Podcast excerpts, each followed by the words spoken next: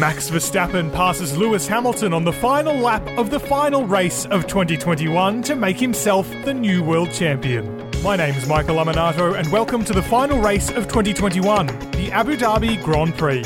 For Apex Race Manager, the mobile race simulator, download it for free for iOS and Android. Lewis Hamilton dominated 57 of 58 laps of the Abu Dhabi Grand Prix after snatching the lead from pole sitter and title rival Max Verstappen at the start. But with the checkered flag in sight, a safety car turned the race on its head. With 5 laps to go, Nicholas Latifi crashed his Williams at turn 14, and Verstappen was straight into the pits to switch to a fresh set of softs. Hamilton was in control of the race, but not by enough to stop without losing the lead. His advantage had been diminished by a thrilling battle with Sergio Perez after his first stop, which kept Verstappen in touch and immediately validated Red Bull's decision to hire the Mexican for 2021. But would there be time enough to restart the race? There wasn't, and then there was. Then lapped cars, including 5 between Hamilton and Verstappen, couldn't overtake the safety car. But then they could, and suddenly the two title rivals were line astern on the track.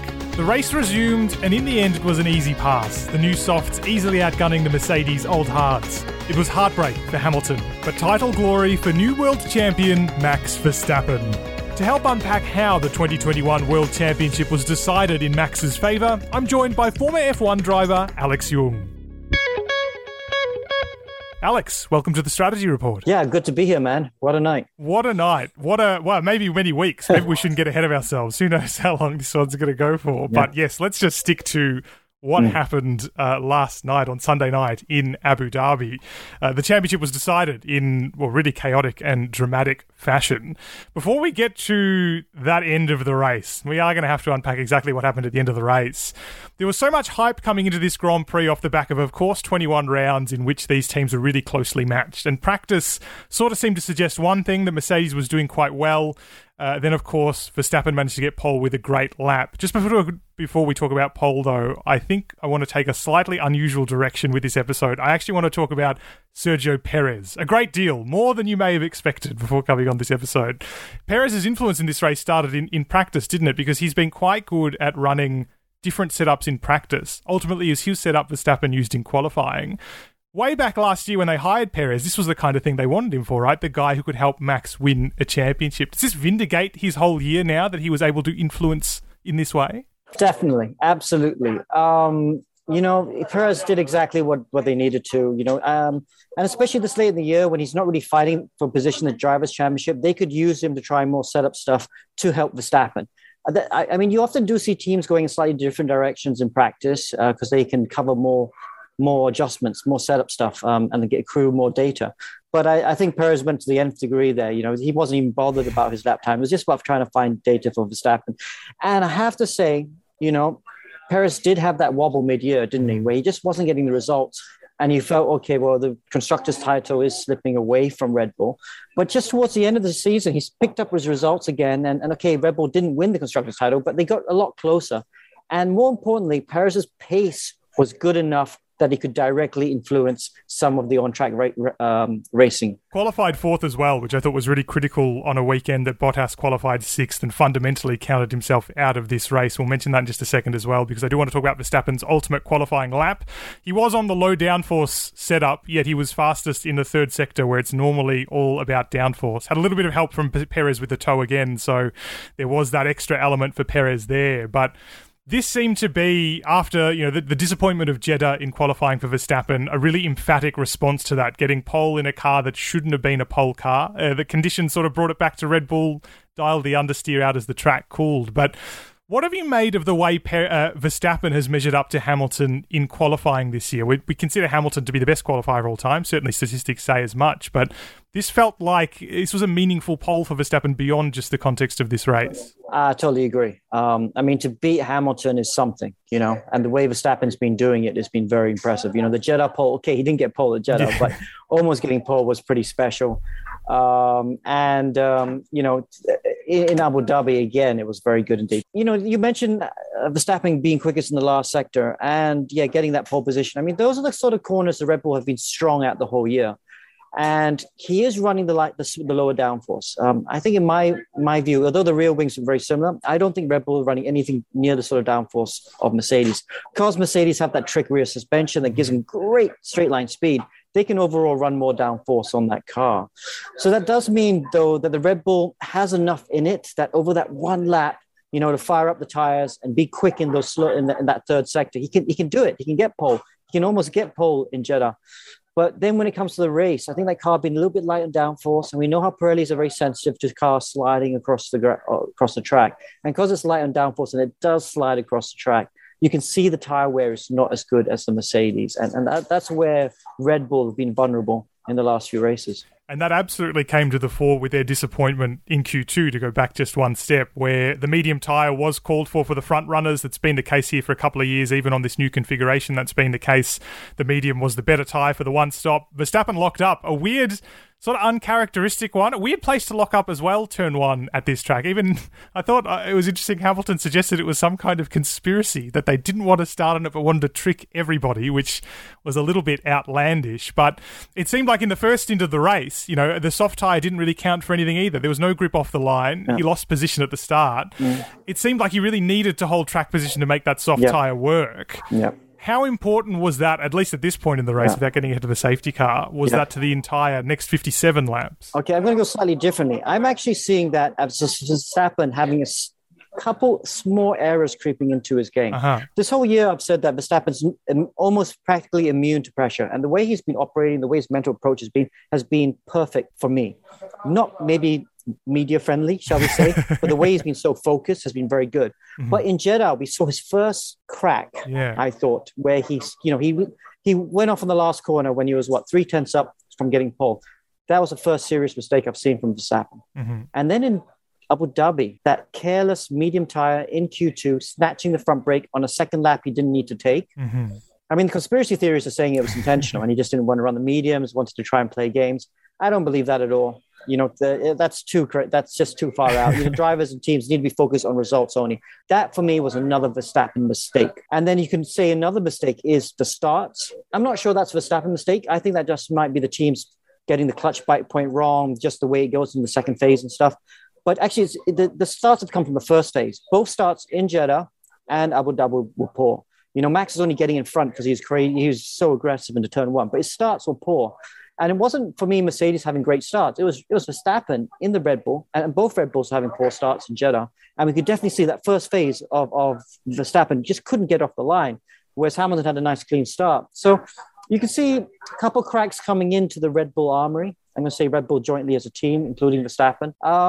But they just managed to get it off the line. You know, Verstappen in that last lap. Anyway, we'll get back to that in a second. But He managed to bring it over, but he wasn't perfect. He wasn't as perfect as everyone thinks. I think that is an interesting point. It was really tempting to say that after Jeddah, wasn't it, to cast our minds back to that, you know, it was a crash in Q3 that he didn't even need to be pushing that hard at that last corner. Pole was in the bag, and it just feels like occasionally towards the end of this year, you know, he was so infamous for overdriving early in his career, wasn't it? And as the pressure's amped up, I don't know if it's necessarily that he feels the pressure, but maybe just falling into old habits as he needs to rely on his gut instinct, perhaps. And I do wonder what kind of Verstappen we'll get next year once the title's sort of under his belt. Will we see a completely different version of him? Well, so his small mistakes, these tiny little mistakes, they're not, for me, they're not, what do you call it? They're not big mistakes. Mm-hmm. Any other driver, I'd be expecting big mistakes. Remember Vettel in 2018 when he crashed every time he got close to Hamilton. When he, you know, towards the end of the season, and he just kind of fell apart. A four-time world champion fell apart. That's what happens to normal drivers.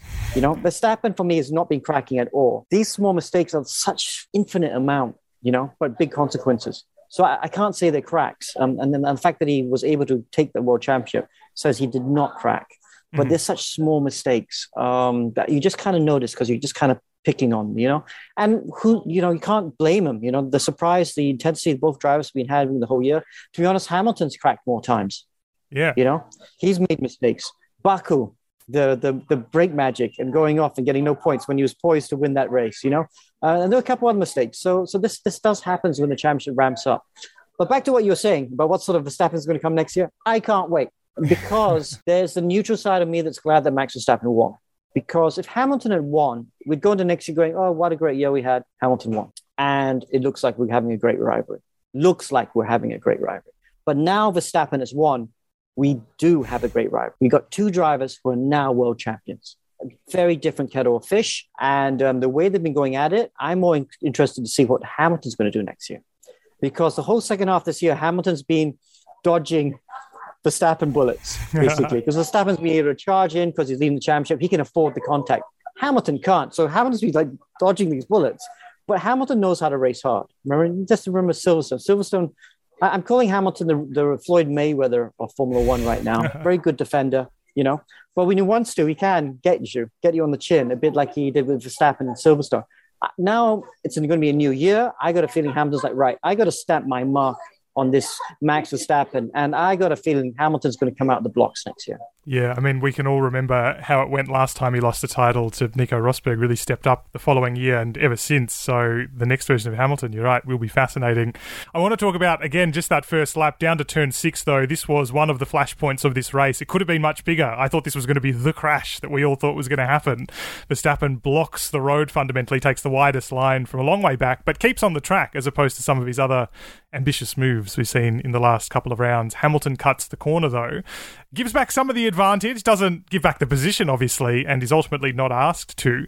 This has proved really divisive. Maybe not in the end important because it seems like Hamilton's pace was so strong in that first stint anyway on the medium tyre. But what did you make of that call in what is, I guess, the last of a long line of maybe we can say consistently inconsistent calls over the last few races? We'd need a whole different episode just to talk about what's been happening with the race control and race stewards, you know, because race director is a bit different from what the race stewards do. Mm-hmm. Race stewards are the referees. Yeah, that turn 6 thing, I thought Hamilton was wrong. He should have given the position back quite clearly, you know. But if the way the stewards did it, was maybe more consistent with Brazil, mm-hmm. but it's totally not consistent with Jeddah. What happened at Jeddah? I thought, okay, he's got to give the possession back, you know, simple. But he didn't give the possession back, and I thought, wow, that's so dumb, that's so crazy. But it's more consistent with what happened with Brazil. But even then, he should still give the position back because Verstappen made the track. You know, it wasn't like both of them went off the track. Mm-hmm. So again, yeah, this inconsistency, it's frustrating because it can be fixed. I mean, you're there in Australia. You know, the Australians are very specific about how they write the rules and the driver code, just like the Americans. So you always know where you are. You know, they have proper series marshals and stewards. So the teams and drivers always know where they are. In Europe, it's very different. They're very lax on these sort of things. They kind of say this, they mean this. And there's a lot of neither here nor there. And that's especially what's happened in Formula One right now. So I was very surprised they didn't make Hamilton give that place back. In the end, he may well have got past anyway with the pace of that car. We'll never know, of course. But the second stint came pretty quickly. Verstappen could only get to lap 13. The target was a little bit longer than that on those soft tyres. But lap 13, he was out of undercut range. He had nothing to lose but to stop. Did drop behind Carlos Sainz for a couple of laps. Did cost him a little bit of time, but not too much at the end of the day. Hamilton covered very easily on lap 14. And now I want to bring Sergio Perez back into this conversation because for me, this is where the race was, to a certain extent, won or lost by Lewis Hamilton. Perez's defending on lap 20 and lap 21 was arguably the highlight of the race because, okay, there was a lot of chaos at the end, but it was a pretty simple pass by Verstappen at the end. This was the most racing we almost got in this Grand Prix. I can't help but wonder what's in Hamilton's mind at a point like this because, okay, Perez is not a lapped car, but he's on really old tyres. He's not on Hamilton's pace. Should be an easy move. He knows Red Bull's going to be playing every card. What do you suspect the mindset was like for Hamilton as he not only tried to pass Perez but saw Verstappen close from 9 seconds to 1.2 in his mirrors at this point in the race? Okay, yeah, even me as a driver, I wonder that, you know, because I'm watching that and I thought, oh, he's going to get frustrated. But you must remember, this is an elite athlete at the top of his game. So he had prepared for this already. You know, he'd have had this in his mind. He knew it would be coming. He'd have seen, all right, Perez is there. He's going to make it difficult for me. And I said, he'll be driving and, God, he's making it difficult for me.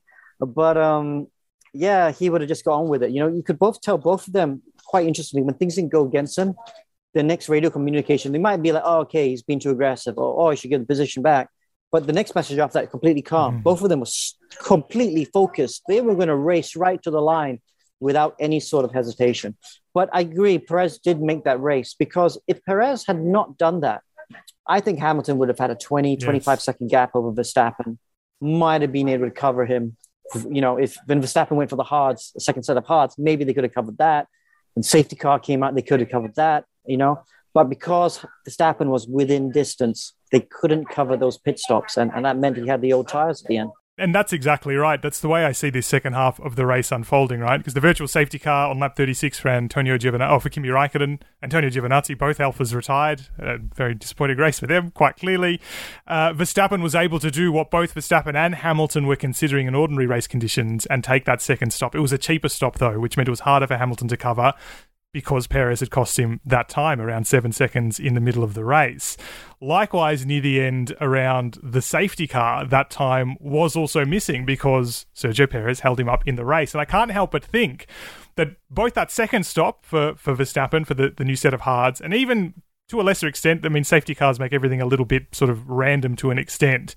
But even that third stop, there was no Valtteri Bottas in play here to prevent Verstappen from kind of doing what he wanted. I mean, the last two stops, well, certainly that second stop, was a bit of a Hail Mary move, right? Because there was sort of nothing to lose and maybe he'd gain. In the end, it wasn't fast enough. But nothing stopped him from doing that. Absolutely. I think that's one thing Lewis looked back and go, oh, I really wish Bottas had been there because he couldn't have done more. You know, Hamilton defended hard. He got the position back. He raced well. He was quick. Verstappen had no answer for him. He did everything right. But he still lost the race, didn't he? He still lost the championship. And I look back, I don't think he could have done anything else, you know, for what was happening at that moment. But if he'd had Bottas there, Bottas was in P3 or even P2, it would be a different kettle of fish. And, you know, so that'll be the one thing Mercedes and Lewis late at night for the next couple of weeks be thinking about, oh, I wish Bottas had been quicker.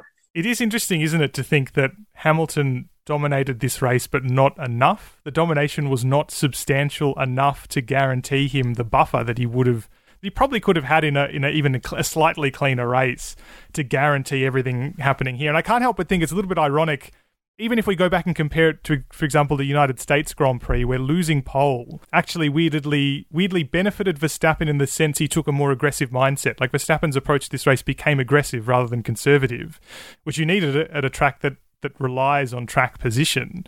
Maybe, perversely, all of those little mistakes we've been talking about were the godsend he needed to be in a race-winning position. Yeah, I mean, imagine if Verstappen had been leading. Maybe imagine if Hamilton had given that position back. Verstappen had been leading at the end, but then the safety car came out. Yeah. Then Hamilton would have taken those new tyres and would have got Verstappen on the last lap. That's how close this championship is this year. That's why we're noticing these differences. That's why we're going on about, oh my God, that was unlucky and he got lucky, you know. Just think about Hamilton. He drove crap in Imola earlier on in the year. Went off the track in the barrier where there was a red flag, new tyres, new wing, and suddenly he finishes second. Think about Verstappen with the blown tire in Baku. Think about Bottas taking out both the Red Bulls in Hungary. You know, the margins are so fine. So we are focusing a lot about luck and a lot about race control because they are influencing the championship. It's just like in the Premier League. You know, Premier League changes the regulations a bit and suddenly the rules change a bit. Then the form of the teams can fluctuate. I remember basketball started getting stricter about people leaving feet under ankles when people went on jump shots. It changed the complexity of the game again. So that's what's happening here in Formula One. It's close. And that's why I love this year, because it's so close. So we are noticing these differences. But yes, it does. You can't help but bring in, oh, what if? And let's remind everyone, if backwards is Formula One. And this race, weirdly, was, in a sense, the race the season deserved for that random element. So many different ways to cut just one Grand Prix, as is the case for the whole season. Let's talk about that safety car, because that is the defining moment of this race as much as all those other things played into the hand that Verstappen ultimately played so successfully. Safety car comes out lap 53 for Nicholas Latifi, crashing his Williams at turn 14. I'm sure there is a life supply of Red Bull in the mail for him. Not that he did anything on purpose, I hasten to say, but just the kind of company Red Bull is. They love to stir it up. This was, as we said, Hamilton could not cover this. He couldn't preemptively pit, obviously wouldn't pit first because Verstappen would just hold track position, and track position was so important around here. Plus, his tyres were newer than Hamilton's were at the time, so it wouldn't have been quite as easy a call as it was for Verstappen to pass on that final lap. But what was really interesting here was how the race was resumed. Only 5 laps to go at this point. It was debatable whether or not we'd even get the racing resumed. In the end, we did with, I think, what is probably fair to say. Admittedly, this is all still, at the time of recording, under the threat of protest or threat of an appeal of a protest. A bending of the rule. Some cars allowed to unlap themselves, not all the way and not others.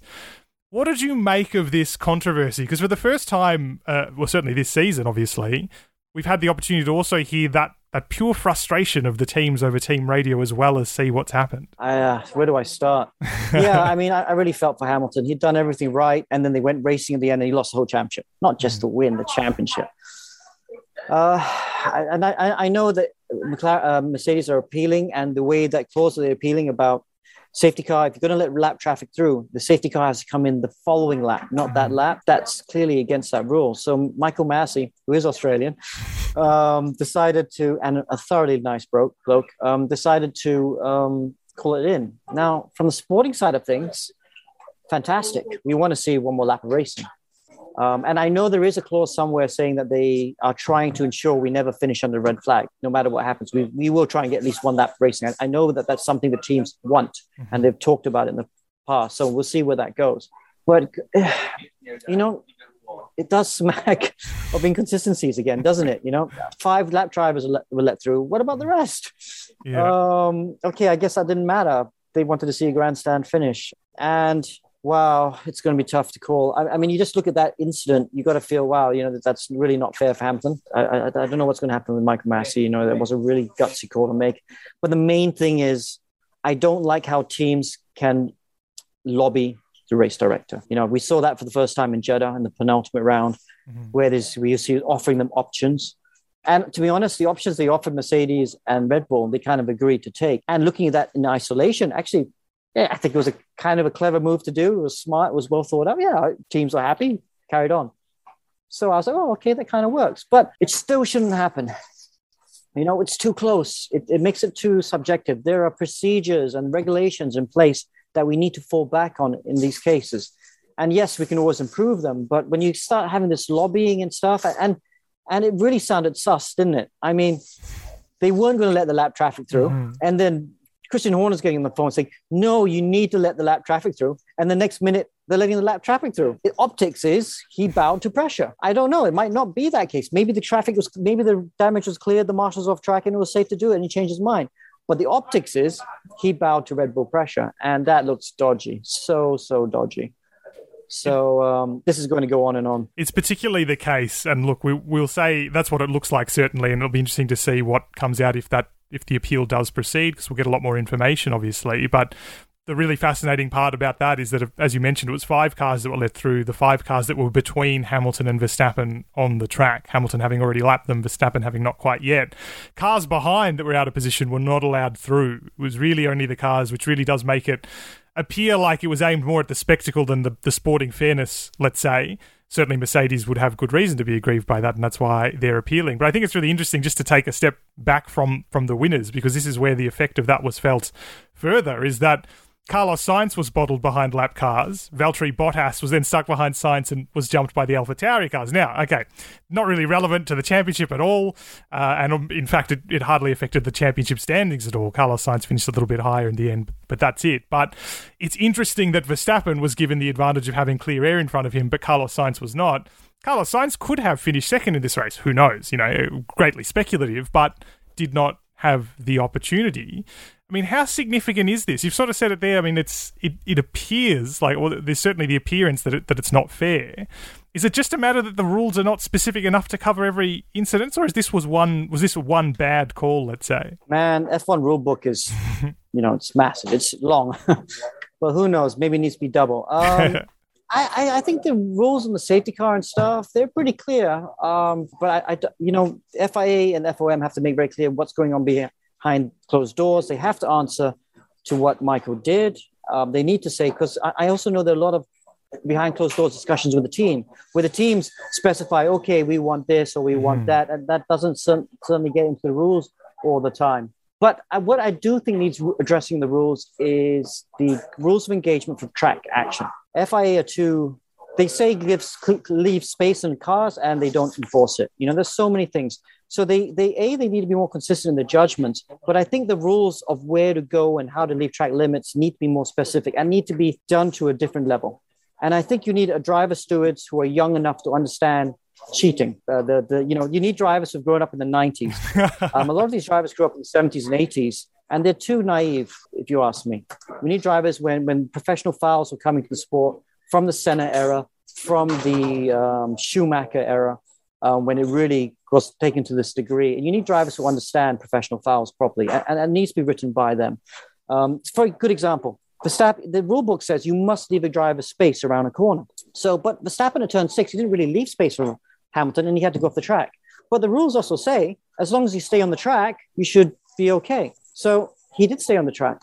So we need diagrams, and we need to be more specific to square up these gray areas, because we're going to continue to keep taking advantage of it. And if the Formula One drivers do it, all the junior drivers will do it, and it just won't stop. So we need clear direction, whatever that direction is. If the direction is just let them race, and we just do that, okay, that's fine, but it needs to be consistent. It is a massive question. Like you say, it's a generational question, because it's decisions that are made at the top filter down to the bottom, and then they're really hard to change once they've sort of soaked in, aren't they? That was the way this race unfolded. It was that safety car that ultimately gave Verstappen the last move, the final move to blow Hamilton off the track, move him past into the lead to claim the championship. A heartbreaking loss for Hamilton, but a great win for Max Verstappen. I just want to touch on a couple of other things through this race, a couple of, like, let's say, loose ends through the course of the season. Some great drives, in particular from Yuki Tsunoda and Pierre Gasly. They've been very strong all year. Both ran different strategies, really long first stints, Tsunoda in particular on a used set of mediums. The only driver other than the Mercedes to get through to Q3 on mediums, which is a real uptick in form for him. That AlphaTauri lineup didn't manage to jump Alpine in the end, but is really strong, have managed through the course of the year to pull off some ambitious strategies as a result. How much potential do you think is in that lineup for next season, when theoretically the team should be all moving a little bit closer to the front? Well, AlphaTauri, I actually suspect that car's a lot better than everyone realized. I think a lot of people have been saying how good Gasly is, and no doubt he's very good, but I think it's very good car. Gasly looks better than we expect. Tsunoda's been so poor most of the year. It's great to see him finish on the high. You're right. His performance in Abu Dhabi was fantastic. I want to see him in the car again next year. He deserves another chance. But I think that car actually is a lot better than we realized. And I think AlphaTauri have done a great job. And I think Red Bull have done a great job, because they don't treat that team like a junior team anymore. They treat it like a sister team, allowed to do its own thing a lot more. And I think that's made the difference. I think there was a change in their direction with that team, which happened a few years ago. And I'm pretty excited. Let's see what happens next year. It's 2022, completely different new regulations. And we often see jumbling up of the order, so could be in for more surprises there. It will be interesting. They managed to keep ahead of the Alpine teammates and Lando Norris, who suffered a puncture through the race that compromised his Grand Prix. Finally, though, I want to talk about Charles Leclerc, who finished 10th on a two-stop strategy. Second stop was kind of speculative behind the virtual safety car after he was jumped by Bottas, who did run long but lost places at the safety car restart. And compare him to Carlos Sainz, the podium getter, finished third. Could it have been second? Probably not, but it's nice to think that it might have been. Sainz finished ahead of Leclerc in the driver's standings in the end, so that is something he did gain from this one.